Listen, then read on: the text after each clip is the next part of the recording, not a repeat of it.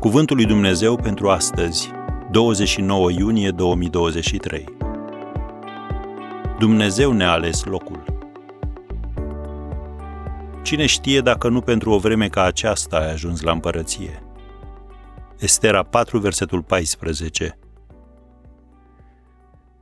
Istoria Esterei ne învață două lecții importante. Prima, avem nevoie de mentori care să ne îndrume. Pentru că a fost dispusă să-l asculte pe Mardoheu, Estera a descoperit că menirea ei nu a fost doar să fie regină, ci și cea de izbăvitoare a poporului ei. Așadar, cine este Mardoheul tău? Cine este persoana care te cunoaște suficient de bine pentru a-ți clarifica și a-ți confirma chemarea în viață? Cine te iubește suficient de mult pentru a te confrunta când ai căzut de pe cale sau să te întărească și să te încurajeze când vrei să renunți și să fugi. Acolo unde avem lacune, trebuie să avem lângă noi oameni plini de înțelepciune care să ne sfătuiască. Iosu a ascultat de Moise, Timotei a ascultat de Pavel, Rut a ascultat de Naomi.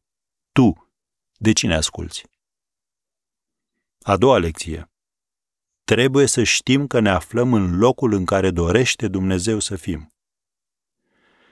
Vărul ei, Mardoheu, i-a lansat reginei Estera o provocare ce i-a schimbat viața, când i-a adresat următoarele cuvinte, Cine știe dacă nu pentru o vreme ca aceasta ai ajuns la împărăție?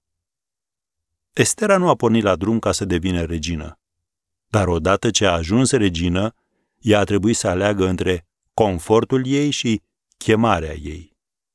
E o alegere pe care și tu trebuie să o faci. Poate te întrebi, care este chemarea mea?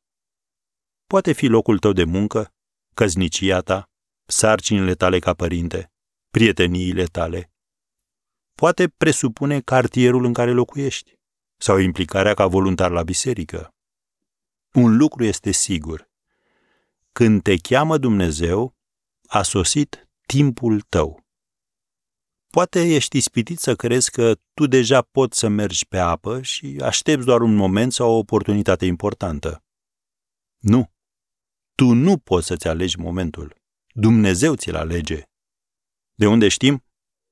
Din Biblie. În Psalmul 31, versetul 15, citim Soarta mea este în mâna ta.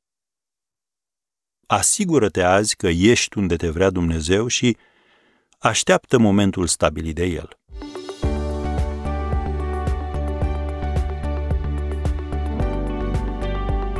Ați ascultat Cuvântul lui Dumnezeu pentru astăzi, rubrica realizată în colaborare cu Fundația SER România.